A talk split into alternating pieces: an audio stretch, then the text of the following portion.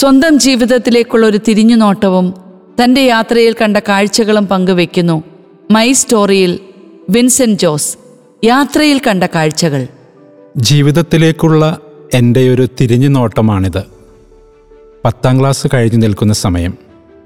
ഞങ്ങൾ കൂട്ടുകാരോടൊപ്പം ദൈവവിളി ക്യാമ്പുകൾക്ക് പോകുമായിരുന്നു. കൂട്ടുകാരുമൊത്ത് ഫുഡടിക്കാനാണ് ഞങ്ങൾ ക്യാമ്പുകൾക്ക് പോകുന്നതെന്ന് ഞങ്ങൾക്ക് മാത്രം അറിയാവുന്ന കാര്യം. ക്യാമ്പുകൾക്ക് പോകുന്ന വിവരം ഞങ്ങളുടെ വികാരിയച്ഛൻ അറിഞ്ഞപ്പോൾ അച്ഛനോട് പറയാൻ പാടില്ലായിരുന്നോ എന്ന് ഞങ്ങളോട് ചോദിച്ചു. തമാശയ്ക്കാണ് ഞങ്ങൾ പോയതെന്ന് പറഞ്ഞിട്ടും അച്ഛൻ ഞങ്ങളെ വെറുതെ വിട്ടില്ല. സെമിനാരിയിലേക്ക് കുട്ടികളെ പിടിക്കാൻ അച്ഛന്മാർക്ക് ഒരു പ്രത്യേക കഴിവുണ്ടല്ലോ. എനിക്ക് വേണ്ടി അച്ഛൻ സംസാരിക്കുകയും സെമിനാരിയിലേക്ക് എന്നെ പറഞ്ഞുവിടുകയും ചെയ്തു.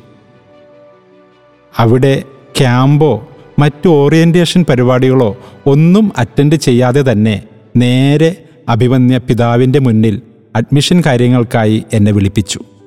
അങ്ങനെ പിതാവിന്റെ രസകരമായ ചോദ്യങ്ങളും സംസാരങ്ങളും എല്ലാം കേട്ട് അഭിമുഖം കഴിഞ്ഞ് ഞാൻ സന്തോഷത്തോടെ വീട്ടിലെത്തി. കുറച്ച് ദിവസങ്ങൾ കഴിഞ്ഞപ്പോൾ അഡ്മിഷൻ ശരിയായി എന്നറിയിച്ചുകൊണ്ട് കത്ത് വന്ന വിവരം വികാരിയച്ഛൻ എന്നോട് അറിയിച്ചു.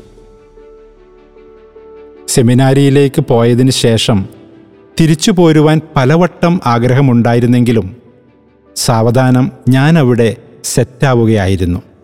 സെമിനാരി എന്റെ ജീവനായി മാറി. രണ്ടാം വർഷം എത്തിയപ്പോൾ എന്റെ ലൈഫിൽ വളരെ കാര്യമായ മാറ്റങ്ങൾ വരുന്നത് ഞാൻ ശ്രദ്ധിച്ചു. കിടക്കാൻ ബെഡ് ഉപയോഗിച്ചിരുന്ന ഞാൻ ബെഡ് മാറ്റി വെറുമൊരു പായയിൽ കിടക്കാനും പിന്നീട് പായ മാറ്റി ഒരു ബെഡ്ഷീറ്റിൽ മാത്രം കിടക്കാനുമൊക്കെ തുടങ്ങി. അത്തരത്തിൽ ആത്മീയമായ സ്വയം പരിശീലനങ്ങളും ചിട്ടകളുമൊക്കെ ആ നാളുകളിൽ എന്നെ രൂപപ്പെടുത്തുകയായിരുന്നു. പ്രാർത്ഥിക്കാനായിട്ടുള്ള എല്ലാ സൗകര്യങ്ങളും ചാപ്പലും കൂടാതെ കളികൾക്ക് കളി നല്ല ഭക്ഷണം എല്ലാം ഉണ്ടായിരുന്നു. വെക്കേഷന് വീട്ടിൽ പോകാതെ സെമിനാരിയിൽ തന്നെ തുടരാൻ തക്ക രീതിയിൽ വളരെ താല്പര്യത്തോടെ ഞങ്ങൾ അവിടെ കഴിഞ്ഞു. മൂന്നാം വർഷത്തിലേക്ക് പ്രവേശിച്ചപ്പോഴാണ് എന്റെ ദൈവവിളിയെക്കുറിച്ച് ഞാൻ വളരെ ഗൗരവമായി ചിന്തിച്ചു തുടങ്ങിയത്. എക്സാമിന്റെ സമയത്ത് പൊളിറ്റിക്സ് വിഷയം വന്നപ്പോൾ ഭയങ്കര ടെൻഷനായി. മിക്കപ്പോഴും ചാപ്പലിലായിരുന്നു എന്റെ പ്രാർത്ഥന. എന്ത് ടെൻഷൻ വന്നാലും നിരാശ വന്നാലും ചാപ്പൽ എനിക്ക് വലിയൊരു ആശ്വാസവും ആശ്രയവുമായിരുന്നു. എന്റെ ടെൻഷനും മറ്റും കണ്ടപ്പോൾ സ്പിരിച്വൽ ഫാദർ പറഞ്ഞു പേടിക്കേണ്ട നിന്റെ സമയമായിട്ടില്ല. നീ ഭയപ്പെടേണ്ട കാര്യമൊന്നുമില്ല. ഒരു ധൈര്യത്തിനായി അച്ഛൻ എന്നെ ഇങ്ങനെ പറഞ്ഞ് ആശ്വസിപ്പിച്ചു. പൊളിറ്റിക്സിന് പാസ്സാകുകയാണെങ്കിൽ നീ സെമിനാരിയിൽ തുടരുക. അല്ലെങ്കിൽ പിന്നെ നിനക്കിഷ്ടമുള്ളതുപോലെ ചെയ്യാം. അങ്ങനെ പൊളിറ്റിക്സ് പാസ്സായി. സെമിനാരിയിൽ തുടരാനായി തീരുമാനിക്കുകയും ചെയ്തു. പിന്നീടായിരുന്നു അപ്രതീക്ഷിതമായ മാറ്റങ്ങളുണ്ടായത്. ഡിഗ്രി പഠനത്തിനായി കോളേജിൽ പോയി തുടങ്ങിയപ്പോൾ അവിടെയുള്ള കോളേജ് ജീവിതവും എന്റെ ജീവിതത്തിലെ മറ്റെല്ലാ കാര്യങ്ങളും വച്ച് നോക്കിയപ്പോൾ സെമിനാരിയിൽ തുടരാൻ പറ്റുമോ എന്ന ആശങ്ക വളരെ സീരിയസ് ആയി എന്റെ ഉള്ളിൽ നിറഞ്ഞു. ഞാൻ വൈദികനാകുമോ? എനിക്കതിനുള്ള യോഗ്യതയുണ്ടോ? ഇനി ആയാലും ഇടയ്ക്ക് നിർത്തി തിരികെ പോകുമോ എന്നുള്ള ചിന്തകൾ ഇടയ്ക്കിടയ്ക്ക് ശക്തമായി ഉള്ളിൽ തോന്നാറുണ്ടായിരുന്നു. ഈ നാളുകളിൽ അത്തരം ചിന്തകൾ എന്തെന്നില്ലാത്ത ഒരു ആത്മസംഘർഷം എന്നിൽ ഉളവാക്കി എന്റെ ഈ ചഞ്ചല പ്രകൃതിയുടെ ഗൗരവം മനസ്സിലാക്കിയ അച്ഛൻ ഞാൻ അങ്ങനെ രണ്ടാം വർഷം ഡിഗ്രി പഠിച്ചുകൊണ്ടിരിക്കുന്ന സമയത്ത് ഇവിടെ തുടരാനുള്ള ദൈവവിളി എനിക്കില്ല എന്നും എനിക്ക് സെമിനാരിയിൽ നിന്ന് പോകാൻ പറ്റിയ സമയമാണ് ഇപ്പോഴെന്നും പറഞ്ഞ് എന്നെ പോകാൻ അനുവദിച്ചു. പുതിയൊരു വെളിച്ചം കിട്ടുന്നത് പോലെ എനിക്ക് തോന്നി. വൈദികനാകാനുള്ള ദൈവവിളി തിരിച്ചറിയുക അതിൽ നിലനിൽക്കാനാവുക അത്ര നിസ്സാര കാര്യമല്ല. ഈ കൃപ കിട്ടിയിട്ടുള്ളവർക്ക് ആ ജീവിതാന്തസ്സിലേക്ക് പ്രവേശിക്കാനും വളരാനും സജ്ജമായി മലർക്കെ തുറന്നു കിടക്കുകയാണ് സെമിനാരികളുടെ വാതിലുകൾ. ശരിക്കും ഒരു യൂ ടേൺ ആയിരുന്നു അവിടെ മുതൽ.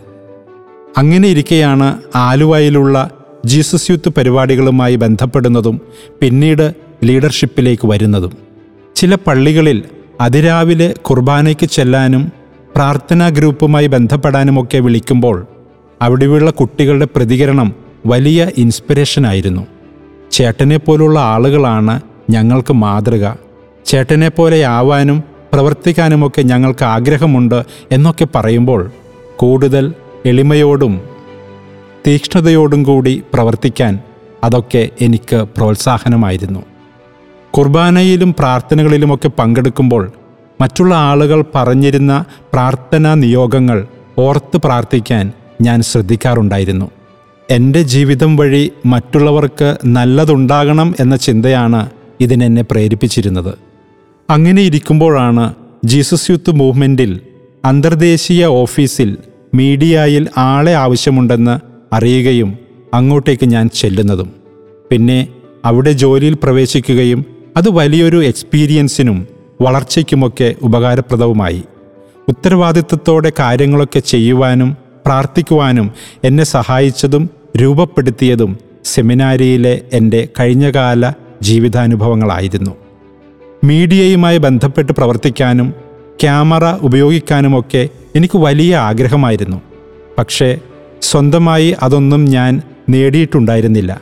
എന്നാൽ ഇപ്പോൾ ഞാൻ ജോലി ചെയ്യുന്ന സ്ഥലത്ത് ക്യാമറയും സ്റ്റുഡിയോയും ഒരുമിച്ചുള്ള സ്ഥലമായതിനാൽ ഞാൻ ഏറെ സന്തോഷവാനാണ്.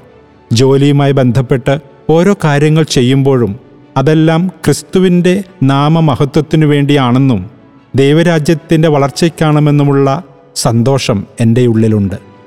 വരുന്ന നാളുകളിൽ ഈ മേഖലയിൽ ധാരാളം കാര്യങ്ങൾ ചെയ്യാനും വലിയ കാര്യങ്ങൾ ചെയ്യാനും സാധിക്കുമെന്നുള്ള പ്രത്യാശയോടെയാണ് ഞാൻ മുന്നോട്ട് പോയിക്കൊണ്ടിരിക്കുന്നത്. ജീസസ് യുദ്ധ മുന്നേറ്റത്തിലെ സൗഹൃദങ്ങളും കൂട്ടായ്മകളുമാണ് എന്നെ കൂടുതൽ സ്വാധീനിച്ചിട്ടുള്ളത്. ഏതാവശ്യങ്ങളിലും കൂടെ നിൽക്കാനും എനിക്ക് വേണ്ടി പ്രാർത്ഥിക്കാനും ധൈര്യം പകർന്നു തരാനുമൊക്കെ സുഹൃത്തുക്കളുണ്ടാവുന്നത് എത്രയോ സൗഭാഗ്യമാണ്.